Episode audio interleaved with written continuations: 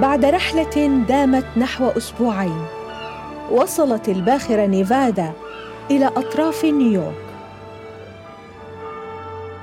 كانت أجراس الكنائس تقرع احتفالاً برأس السنة الجديدة. في جزيرة صغيرة على حدود المدينة، فتحت أول محطة أمريكية للهجرة أبوابها في هذا اليوم.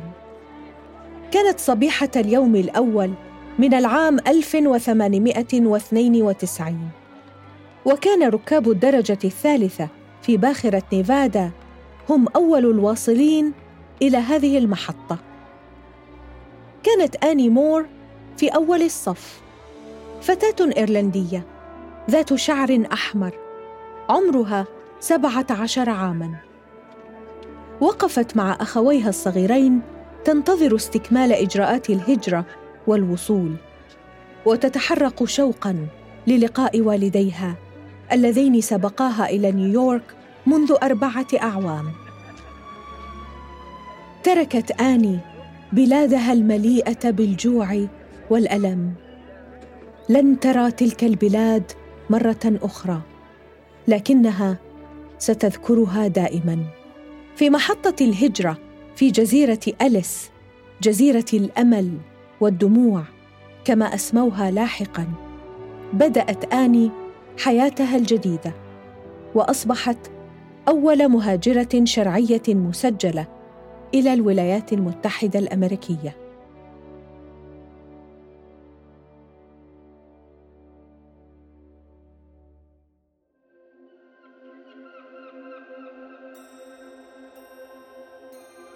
قصة آني هي قصة المجتمع الأمريكي.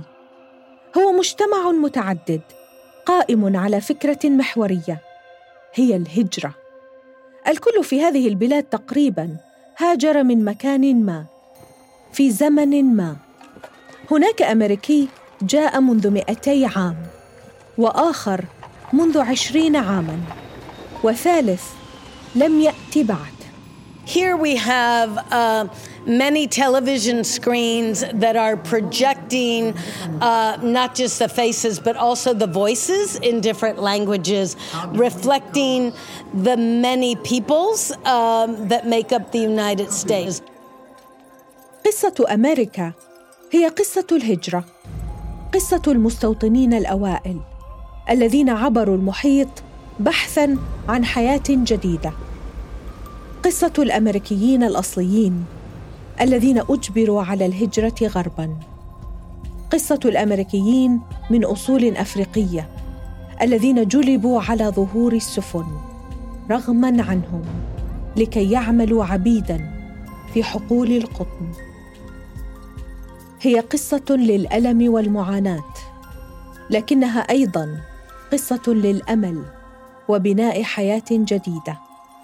تشهد عليها جزيرة أليس على حدود مدينة نيويورك، الجزيرة التي عبر من خلالها أكثر من 12 مليون مهاجر. تشكل سلالتهم اليوم نحو 40% من الشعب الأمريكي.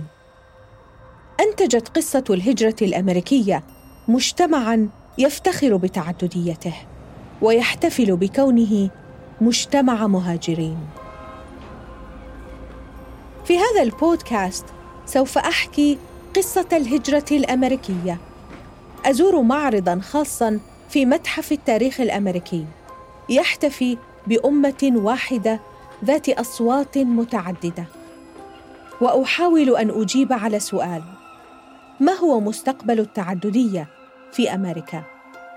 أنا ندى الوادي، وهذه إضاءة جديدة من أمريكا.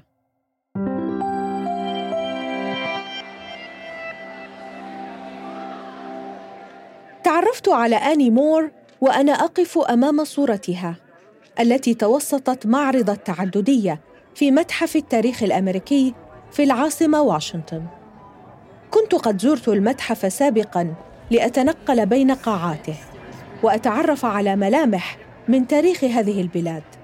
شرحت لي حينها مديرة العلاقات العامة في المتحف ميليندا ماغادو عن بداية قصة التعددية في هذه البلاد You see enslaved people, you see portraits of Native American chiefs, you see early colonial Americans, you see free African Americans, you see the North and the South, people in Civil War uniforms, you see contemporary immigrants from Pakistan, from India.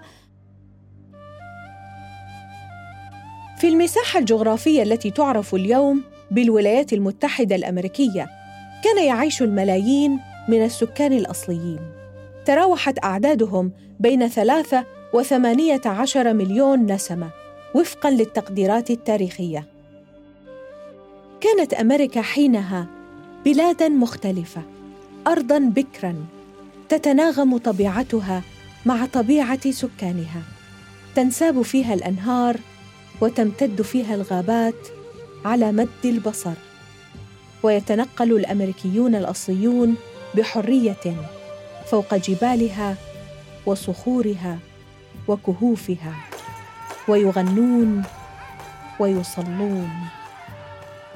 حتى بدأ زمن الهجرة في العام 1620 قبل قرن ونصف من تأسيس ما سيعرف لاحقاً بالولايات المتحدة الأمريكية. In this exhibit we explore the fact that some people were already here. We had an indigenous population, our native people. كانت بداية هجرة العالم إلى أمريكا وهجرة الأمريكيين الأصليين غرباً. Then we have people who came here and they came from many countries. You know, we start sort of on two sides, our east and our west coast. In the east coast, it was primarily Great Britain, but certainly the Netherlands and many other countries. And, you know, in the west, the southwest, we have the Spanish exploration. And then later through the years, of course, we have immigration from all the countries of the world. And then we have the population that was forcibly brought here. We have enslaved peoples. اليوم لا تتجاوز نسبة الأمريكيين الأصليين 2% من مجمل سكان البلاد بحسب الإحصاء السكاني الأخير.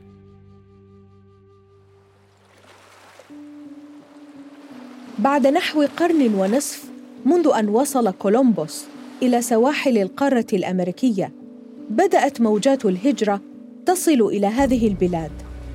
كان ذلك في القرن 17 للميلاد. جاء المهاجرون الأوائل حصراً من القارة الأوروبية. في العام 1607 أنشأ المهاجرون أول مستوطنة لهم في شرق القارة في منطقة جيمستاون في ولاية فرجينيا الأمريكية اليوم. وفي العام 1620 وصلت سفينة إلى سواحل الشمال الشرقي من أمريكا على حدود ولاية ماساتشوستس في منطقة تعرف ببليموث روك. كانت على ظهرها بعثة من مجموعة سميت بالحجاج أو البيلغريمز، قدموا من هولندا هرباً من القمع الديني على طائفتهم. استقروا وعقدوا صلحاً مع السكان الأصليين وأسسوا المستوطنة الثانية للمهاجرين في هذه البلاد. And then we also have, talking about our southwest and the west, we have peoples who were citizens of first Spain, and then they were citizens of Mexico, where I'm from in Texas. There's a brief point where France had a flag in Texas, and so some of us, like my husband's family, never moved. They just became American because the borders moved. حدثتني ميليندا عن ولايتها الأم تكساس. انضمت هذه الولاية إلى الولايات المتحدة الأمريكية بعد نحو 70 عاماً من إعلان الاستقلال. مثل سكان تكساس تحول سكان الولايات الوسطى والغربية التي انضمت إلى الاتحاد الجديد في وقت لاحق إلى أمريكيين. لم يهاجروا لكن الحدود هاجرت لتشملهم. قصتهم تضيف بعداً آخر لقصة التنوع في أمريكا.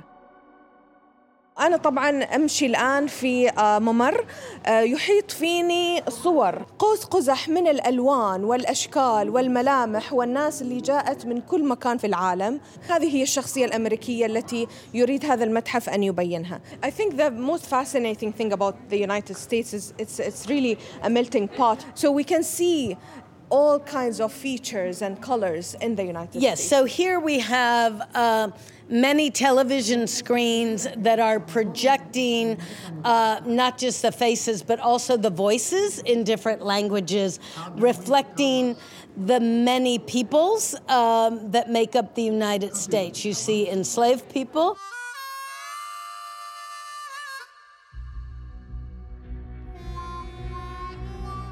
تجارة الرقيق هي أحد أكثر الفصول قتامة في قصة التعددية الأمريكية.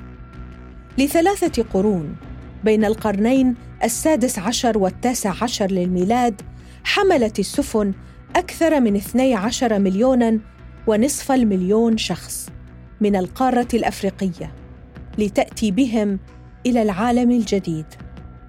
نجا من هذه الرحلة نحو 10 ملايين، فيما توفي الباقون على ظهور السفن. انتهى الأمر بالناجين ليتوزعوا بين جنوب أمريكا وجزر البحر الكاريبي، ووصل أقل من 250,000 منهم فقط إلى أمريكا الشمالية حيث تقع الولايات المتحدة اليوم، ليعملوا في حقول القطن والأرز في نظام سخرة وعبودية استمر حتى أعلن الرئيس السادس عشر إبراهام لينكولن تحرير الرقيق في العام 1862.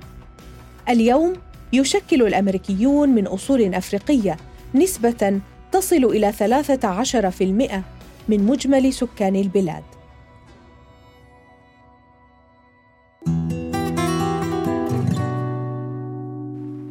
الحضن الأمريكي مفتوح لاستقبال الجميع، ليس فقط للغرباء والميسورين، ولكنه مفتوح أيضاً للضعفاء والمضطهدين من كل الشعوب والأديان. جميعهم مرحب بهم ويشاركوننا نفس الحقوق والامتيازات.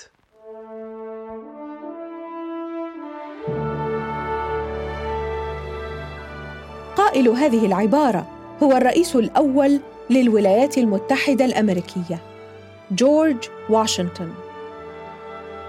في فحواها ترجمة حقيقية لفكرة الهجرة التي قامت عليها هذه البلاد. بدأت الولايات المتحدة الأمريكية تنظيم عملية الهجرة منذ افتتاح محطة الهجرة الأولى في جزيرة أليس في العام 1892. بقيت هذه المحطة مفتوحة لأكثر من 60 عاماً حتى أغلقت في العام 1954. مثل آني مور التي وقفت أمام صورتها في المتحف، قدم أغلب المهاجرين الأوائل من أوروبا وكانوا يصلون عبر سفن تعبر المحيط، يعقبها انتظار قد يطول لإنهاء الفحوصات الطبية وإجراءات الهجرة. بعدها يخرج المهاجرون ليقابلهم مشهد مألوف ارتبط عبر التاريخ بقصة الهجرة الأمريكية، مشهد تمثال الحرية، التمثال النحاسي الذي تحول مع الزمن وعوامل الأكسدة إلى اللون الأخضر. We are standing in front of what we would call a homemade folk art of the Statue of Liberty. بالنسبة للملايين الذين عبروا جزيرة أليس، ارتبط هذا التمثال بصورة الحرية التي جاءوا بحثاً عنها في هذه الأرض. يطل التمثال بشموخ من الجزيرة المقابلة، مصوراً سيدة تحمل في يدها اليمنى شعلة الحرية، وفي اليد اليسرى لوحاً نحت عليه الفرنسيون الذين أهدوه لأمريكا تاريخ 4 يوليو من العام 1776، هو تاريخ استقلال الولايات المتحدة الأمريكية من النفوذ البريطاني. كانت آني مور الأولى، لكنها لم تكن الأخيرة في سلسلة الهجرة الشرعية إلى الولايات المتحدة. Throughout this exhibition, Many Voices, One Nation, you will find the Statue of Liberty. She's a traditional one there at the entrance. At one time, school children in America helped raise pennies to help build the statue. Well, it was a gift from France. It had to be put in the harbor, and there were still costs. So even American school children contributed that.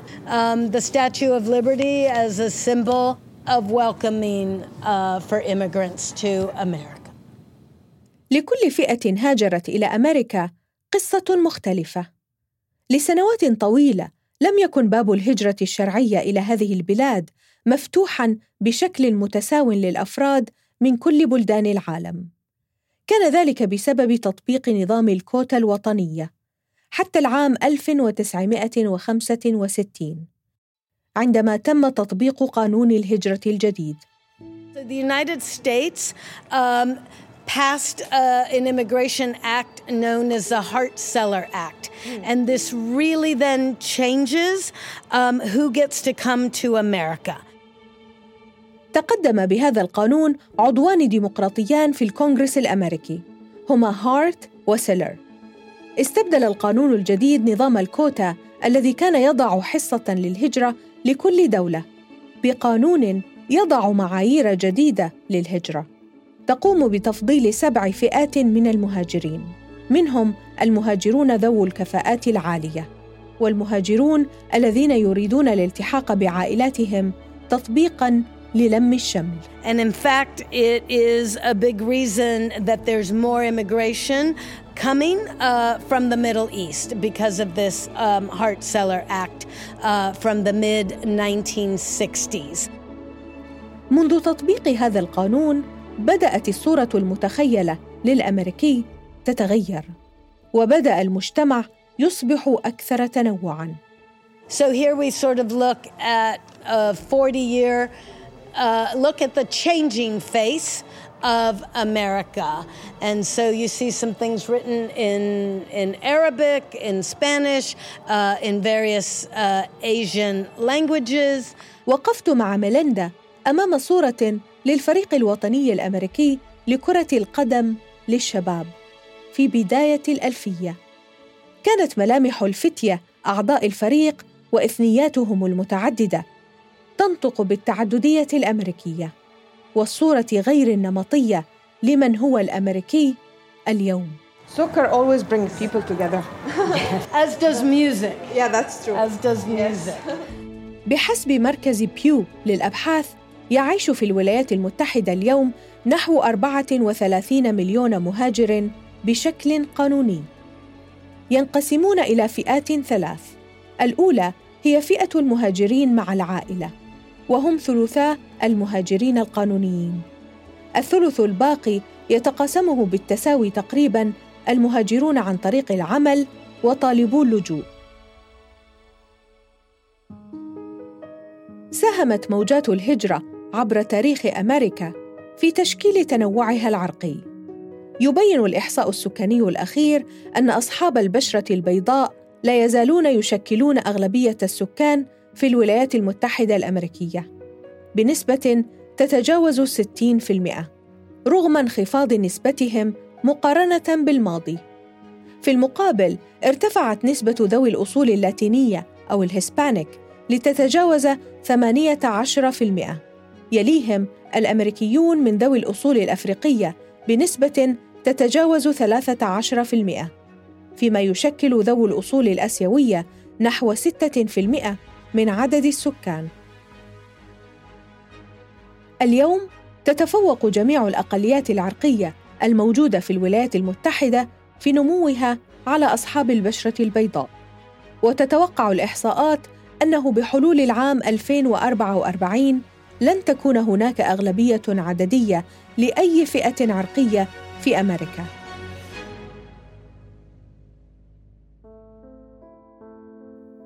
أمريكا تتغير، عوامل الأرض فيها تتغير.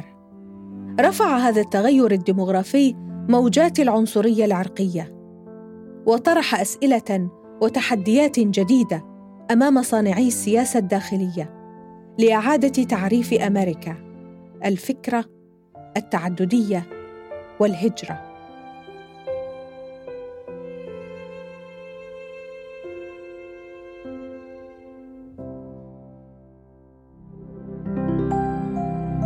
إضاءات أمريكية من الحرة بودكاست، صباح كل خميس على أبل بودكاست، جوجل بودكاست، سبوتيفاي، ساوند كلاود، وعلى أثير راديو سوا.